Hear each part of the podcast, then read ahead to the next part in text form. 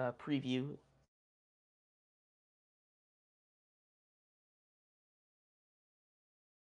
Can you hear me? You good?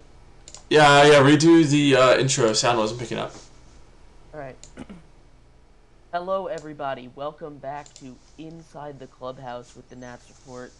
Uh, we are your hosts, Jeremy Lapidus, and Haden Raymer. thank you so much for tuning in. Uh, we're gonna do. If you missed the first episode, what this show is all about is uh, as many series as we possibly can. We will be reviewing the previous series the Nationals were in and previewing the next one.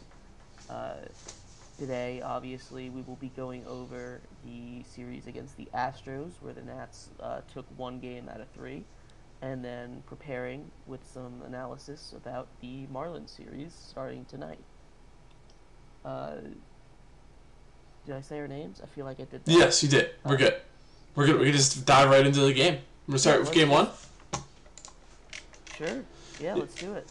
Yeah, so in game one, you know, uh, the Nationals, like we said, took on the Houston Astros. Uh, the pitching matchup was Patrick Corbin facing, you know, Hunter Brown, a top prospect for those uh, Houston Astros, and the Nats lost six to one.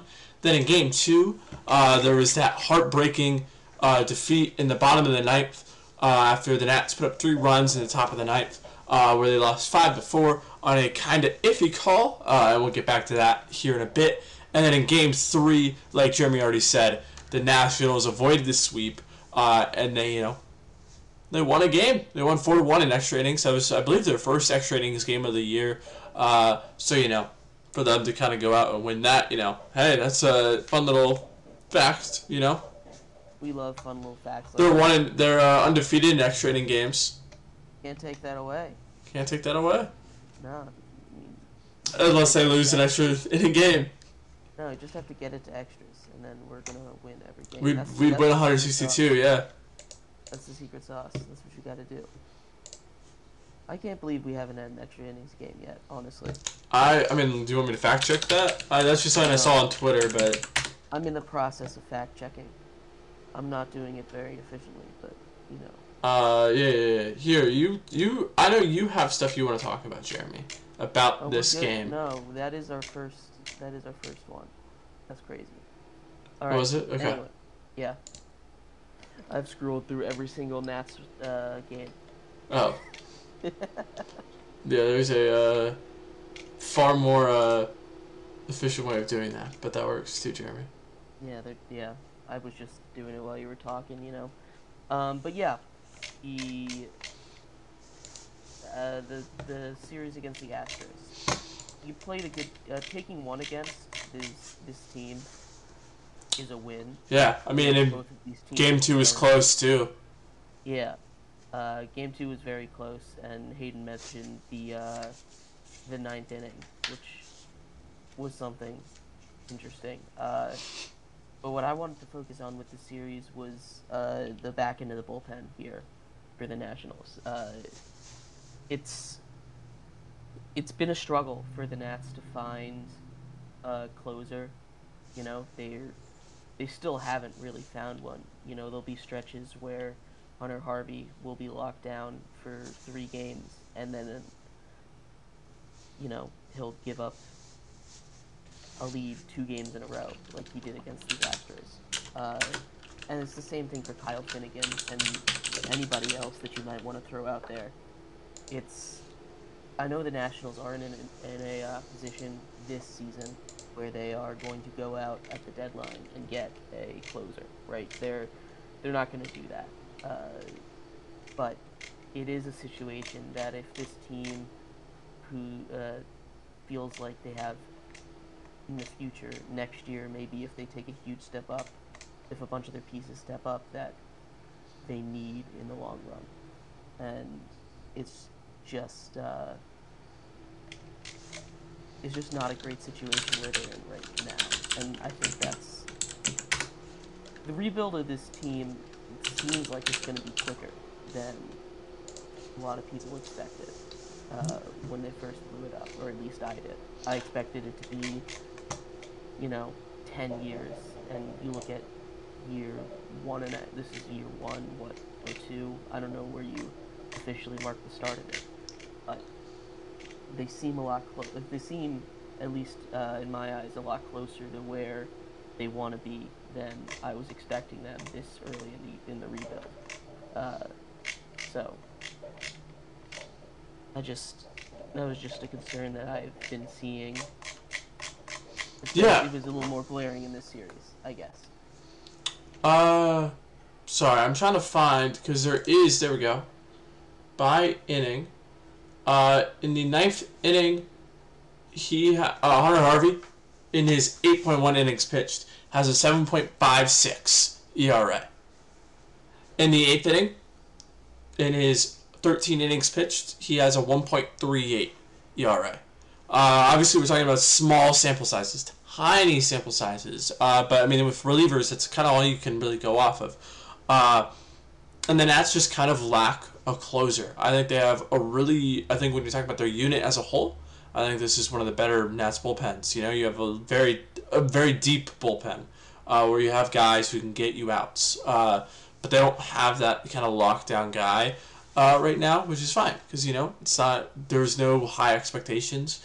Uh, the Nationals heading into this series, you know, they're expected to lose, you know, probably at least 20 more games than the Houston Astros this year. And to, you know, take one, keep it close, even if the Astros aren't, don't have Yordan Alvarez, you know. Yordan Alvarez isn't a 20 win player, you know, he's not the, uh, he's not going to be that equivalent in making them what they are. Uh, so, I think this was a good series by the Nationals, obviously, uh, for just you know kind of what they're asked for.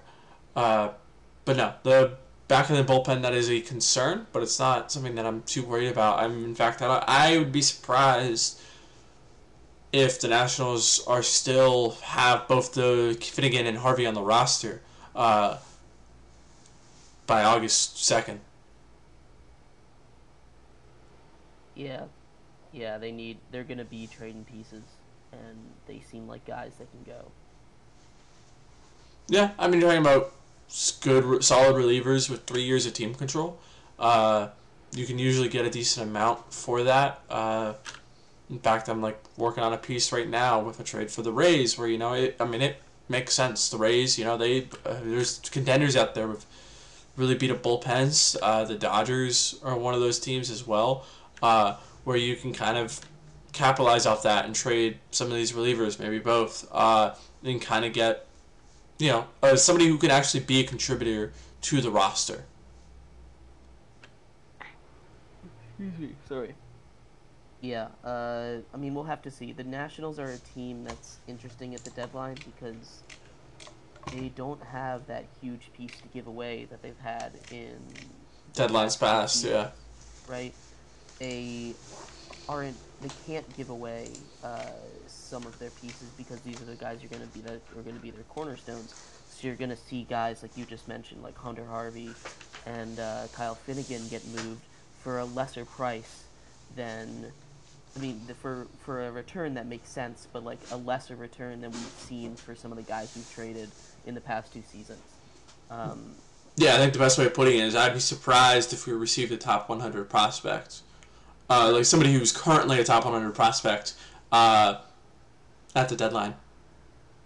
Yeah, uh, and that's just gonna happen. You know, you don't have those top end. You don't have that Juan Soto, that Max Scherzer, that Trea Turner to ship off uh, at the deadline. You know, you don't have these megastars anymore. Which, you know, that's that's we got set up pretty good with the pieces we got in return for a lot of these trades.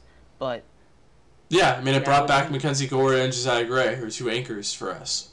and now it's um now it's just about man managing these pieces we get back developing them and making these smaller trades that aren't going to kill the rebuild you know you can make there's this is this is like a critical point you know a lot of a lot of rebuilds live and die here and that in this i don't want to call this a midpoint but it feels kind of like a midpoint where your stars are up, but they're develop, but they're still developing. Um, you don't want to trade away that one piece that maybe isn't a star, but is crucial to team success for pennies on the dollar, you know. And It's just you have to make sure you keep the right pieces around, which is not always the easiest thing to analyze uh, and to figure out, especially this early into a rebuild. Yeah, I mean, I think the kind of the best way of putting it, uh, when you look at the past couple trade deadlines, we've seen a lot of nationals get traded away. Uh, obviously, Juan Soto, Trea Turner, Max Scherzer are kind of the biggest three, and they brought back the biggest package. You know, we've seen Josiah Gray, who's already up, Keibert Ruiz, Mackenzie Gore, uh, James Wood is on everybody's radar now. Where he's, you know, he's a guy who this time next year might be the number one prospect in all of baseball. Uh, but in these same trade deadlines, you know, we traded away Brad Hand to the Blue Jays, and we got Riley Adams, who's, you know, he's been a solid backup catcher for us. Uh, you trade away Daniel Hudson to the Padres, uh, and you get Jordy Barley, who's not necessarily. Or wait, no, did they get Mason Thompson in that one? I don't remember what we got for Daniel. Uh... But you get Mason Thompson in one of these trades, who he's somebody solid, and then you get somebody who like Jordy Barley, who's not necessarily a guy who's even on the radar anymore for the Nationals. Uh, when you talk about prospects, uh, so you know there's a chance. You know you're kind of just getting lottery tickets, and you hope you you strike gold. You know even if you get a decent return, you know you're getting a guy who can be maybe not he's not that star player that you want in that lineup, but he's a guy who can contribute every day. Uh, that's you know kind of just what the Nationals need right now. Yeah, uh, yeah. Like we said, we they're still early into the rebuild, uh, so I don't expect them to make a couple moves at the trade deadline and then be ready to compete next year. But uh, you know, it's still crucial. The the trade deadline, whenever you're part of it, is still crucial. Is still a crucial part of it, no matter how small the pieces you get rid of. Yeah. Are. Do you want to move on? Move on. There you go. Yeah. There we go. We're both on the same page there. Wow. Moving on into this Miami Marlins series. Uh, Miami Marlins. So, I mean, before we get into the pitching matchups, which are important, you can't really talk about the Marlins without talking about Luis Arraez. Uh, currently, he's hitting 378. Yeah, he's uh, been cold. Mariners held him. He, yeah, he he went hitless in the last year. The longest stretch all season. Three games. The longest stretch of him being hitless. Uh, he cracked 400 uh, earlier in June, probably about a week ago. He hit 401. Uh, how obviously the Marlins got the got him in a trade, which has propelled them to second in division, uh, fourth best record in the NL. Uh, we've talked about the Marlins have been an interesting team that we've talked about a lot on Rounding Third, our uh, general baseball show. Um, does does Luis Arraez make the uh, Marlins uh, playoff threat in the NL? You think? Do you think they can keep this up? Because we've always talked about how uh, they just need to add the bat. They have the pitching, and I know he doesn't have that much pop, but you look at what he's done for this team. Uh, you know, they've been so much better this season. I mean, I think yeah, adding Luis Arraez helps a ton. You know, you're talking about a guy who, like you said, hitting 378. I'm pulling up this page right now. Uh, I'm waiting for it to load. Uh, you know, has a 1.7 fWAR already. Has you know a really healthy OPS. Uh, you know, has an 891 OPS. There we go. You know, that's a really solid bat to add to that lineup. But you're, you know, you're also seeing somebody like Jorge Soler, who last year, you know, he had a 695 after OPS after being brought over to the Fish, and now he has a 920 OPS. Uh, which you know that's a night and day difference uh, for your lineup, uh, where you have a guy who can kind of just hit you a home run and just you know have a big hit uh, at any moment. Bryan De La Cruz is taking a step forward. Uh, that and it's just the Marlins just all pitching really. Uh, Jesus Luzardo, former Nat, took a massive step forward. Eury Perez is one of the most insane pitchers in all of baseball right now. Uh, You know, Edward Cabrera is a solid, you know, mid rotation starter. Sandy Alcantara, reigning Cy Young winner, speaks for itself. Uh, this team's just pitching, and they just get just enough out of their bats to score enough runs to win games. Uh, if I'm the Marlins, I'm still looking to go add a bat. You know, Jazz Chisholm's been hurt this year, so you know that's a little worrying. You know, you kind of want him in your lineup if you're going to make a playoff run. Uh, but they, I mean, they do need a bat uh, desperately. Yeah, uh, I mean that's been their issue the whole time. But you see, uh, they're sitting, you know, not too far back from the Braves. I mean, five games, but it's still they're not too far back from the Braves.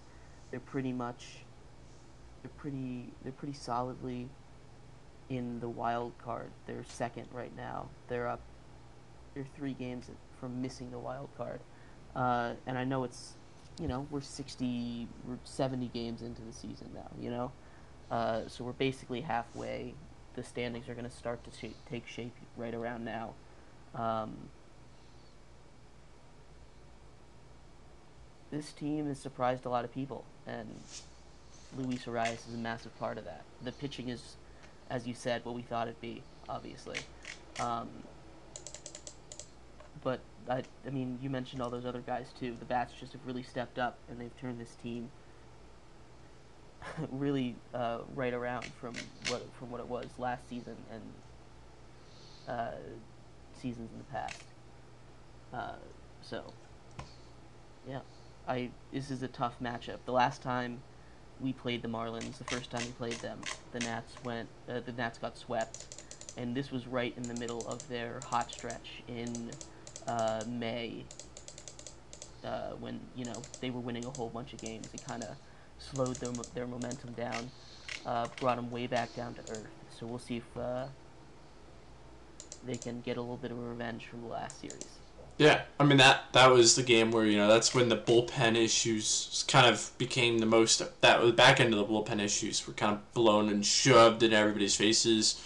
Uh, you know, Jorge Soler had a walk off home run in that first game, I believe, of that series. Uh, you want to dive into this pitching matchup with me, Mr. Jeremy? I would love to dive into this pitching matchup. In game one, we have Sandy Alcantara as uh, Haden put the reigning Cy Young winner from last year, uh, and versus Trevor Williams. Uh, Trevor Williams is the only Nationals pitcher to have pitched in the last series uh, against the Marlins.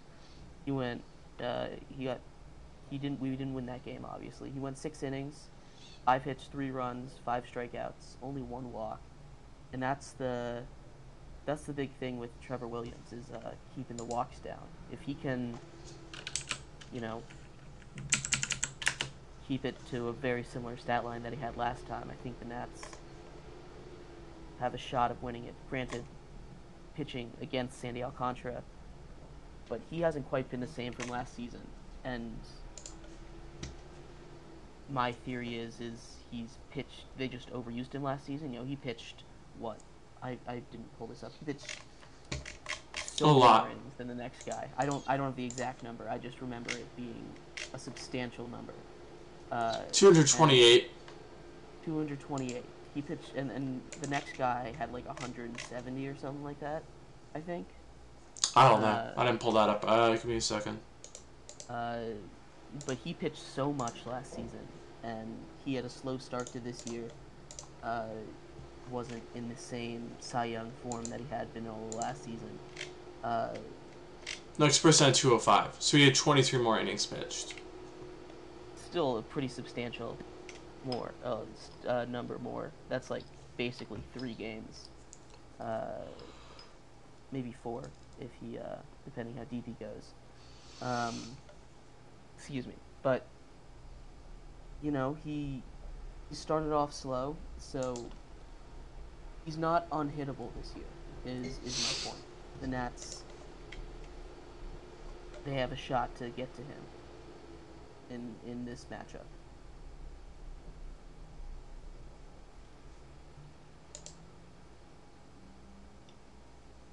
What's the matchup for game two, Jeremy? Oh, I thought you were gonna say something. Oh no no no no! You're all good. All right, uh, game two, we got Braxton Garrett taking on Jake Irvin. Uh, both pitchers that uh, neither team has seen before. Uh, excuse me. Uh, Braxton Garrett, a lefty. Uh, as we've said before on the show, the Nationals, they like to hit lefties. Uh, he has a 4.10 ERA uh, through 63 and two thirds innings. You know, this is this is definitely the most even pitching matchup of the series. Both of these guys have shown flashes, but they're both struggling a little bit in uh, in recent starts. So if there is a game that's going to be easiest for the Nats to take, it's going to be game two. Yeah, I mean, with that, uh, not without, you know, I guess we'll just dive into this real quick. Uh, the Nats versus uh, left-handed pitching, top eight in the league. They're they're eighth in the league uh, in OPS against left-handed pitching, uh, which Garrett uh, is a left-handed pitcher. Uh, Miami, on the other hand, uh, against righties, which Jake Irvin is, uh, they are 23rd in OPS against right-handed pitchers. Uh, so you know, kind of seeing that disparity there. This is probably if the Nats are going to win a game this series, this is the game that they want to take. Yeah. Um, and then our final pitching matchup, uh, Jesus Luzardo taking on Patrick Corbin. Uh, went six innings uh, last time the Nats played. Uh, he gave up he gave up one run, had seven strikeouts. Uh, pitched a pretty good game. Uh, again, another lefty. We've talked. We just mentioned the Nats can hit lefties, um, but he's taken on Patrick Corbin, uh, who had a stretch there where he seemed to have figured it out, and even in the last game, the last start against the against the Astros, he pitched a pretty solid game against a tough opponent. Uh, obviously, was the most. It, it, it looks the worst, but he went five. He only gave up two runs, five strikeouts. He has been struggling with uh, with control. He's walked a lot of people in his last few starts. He walked five against the um, against the Astros, uh, and then a couple starts, and then he's walked. He's walked. Sorry, excuse me. He's walked at least four in uh, three of his last four starts, uh, which is again something that the Nats need to work on with uh, with control, and it's going to be tough to win games like that. But uh, he has been pitching better recently.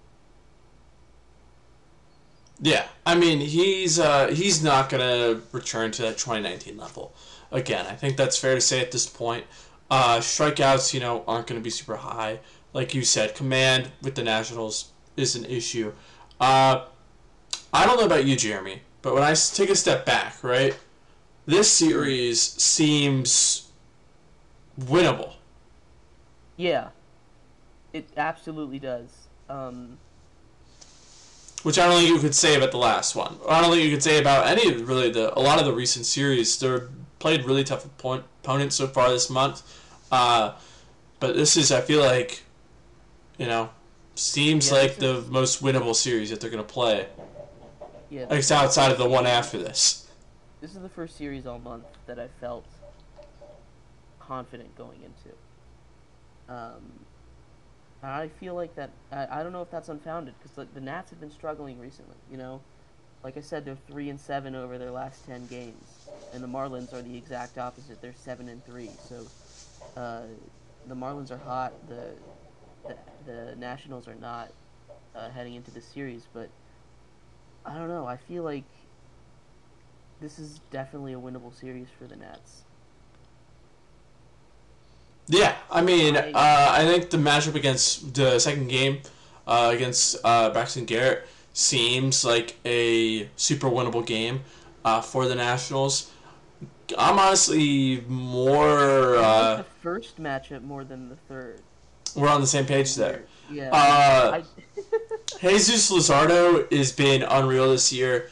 Uh, no, you know, I, I'm just blanking on the word. No uh, hate against uh, Sandy Alcantara, for the lack of a better word. Uh, But you know, I think the lefty where you just have two teams that are good against that just mash against lefties. Uh, you know, I said how Washington is eighth in OPS against lefties. Miami, they're fifth. Uh, so you know they're very strong against that left-handed pitching as well. That game's probably going to be a little bit of a slugfest, and I honestly I I have more faith in the Marlins offense than I do the Nationals offense. Uh, yeah. But you know, that's not to say that you know they they could win that game. Uh, game Uh, I one. was looking at I was looking at this and I was very hesitant because I think there's a not too far off possibility that they could sweep this series. You see, I think something that's also important to mention, uh, something that we haven't talked about quite yet this uh, this show, the Nats ended uh, their game very late last night, around midnight. Uh, Talk Nats reported, uh, you know, they tracked down the flights and all that stuff. I don't know how any of that works. I'm going to be completely honest. Uh, the Nationals didn't get back home until 4:30. They didn't land in DC until about 4:30. Uh, so by the time they're getting home, they're getting rested, and then they have to get back up, and you know they play at 7:05. Uh, I, I mean, hey, listen, I'm not a betting man, but I would probably take the under on that run line. Uh, you know, the Nats are probably going to be tired, uh, and that's just that's okay. That's you know it. Listen, when I'm up late then I got to be up at work the next day, I'm tired too. You know, I'm not performing at my best and I just I don't think we're gonna get the best Nats offensive performance. Uh, hopefully, Trevor Williams is, was already in DC and was not on that flight. Uh, but yeah, it should be an Yeah. interesting series. Uh, pro- probably, like I said, the most winnable series for the Nationals so far this month. Uh, and that's at least until the next series when they play the Cardinals. That or will be in the documentary when the Cardinals win the World Series. It's one or the other. I don't know. Uh, I see I see no downsides to, to this. uh, but yeah, is there? I, I don't know if you have many other thoughts really on this series. Is there a particular like batter that you're thinking you're looking for to have a big series uh, heading into this next one? I would really like to see Joey Meneses hit a home run. He hasn't done that in a while. He Mhm. has been hitting, you know, he's been hitting pretty well. He's probably been, I think he's our average leader right now. Uh, so he's been hitting the baseball. He just hasn't been hitting it for power. Um, and, you know, when he came on the scene last year, uh, yeah, he's the batting average leader and the RBI leader. Okay, cool. Um, he's been hitting the ball. I just he only has two home runs on the season. Um, it's not like I need him to heat up. I would just I'd like him to show some pop again. You know, uh, he hasn't really done that all season, uh, and he was showing that at the end of last season. Mhm. So, uh, that's that's one person that I'd like to see have a, have a bit of a series. Yeah. Uh, you know, somebody who I kind of look for, uh, or who I'm looking at, somebody uh, by the name of C.J. Abrams. You know, uh, he's to say that he struggled uh, this year is kind of an understatement. You know, he's hitting 217, 262, 368 for a you know a not very strong 630 OPS. Uh, you know, we're 60 games in for his season. He's played 61 games so far, 226 plate appearances. It's not too late to kind of see, okay, cool, we figured some things out. You know, he had an extra base hit in the last series. Uh, I like to see him kind of take another step forward, you know, in the second half of the year, because we're approaching that point. Uh, and I think, you know, tonight is probably a good chance to prove that. Uh, against the other two lefties, it might be a little bit tougher. Uh, but, you know, somebody who's also been struggling, Jeremy. Somebody who hit a home run yesterday to bring the Nationals back into the game. Keibert Ruiz, Yeah. he also needs to get going. The Nats have a bunch of young studs who need to get going. Him, C.J. Abrams, Luis Garcia, all get going. Let's just absolutely roll these Marlins. Uh, go Nats. Yeah. Uh, well, thank you everybody so much for tuning in to In the Clubhouse with the Nats Report. Uh, we have been your hosts, Jeremy Lapidus, and Haden Raymer. thank you so much for tuning in. And we will see you in the next series, maybe. Yeah, for sure. Awesome. Cool.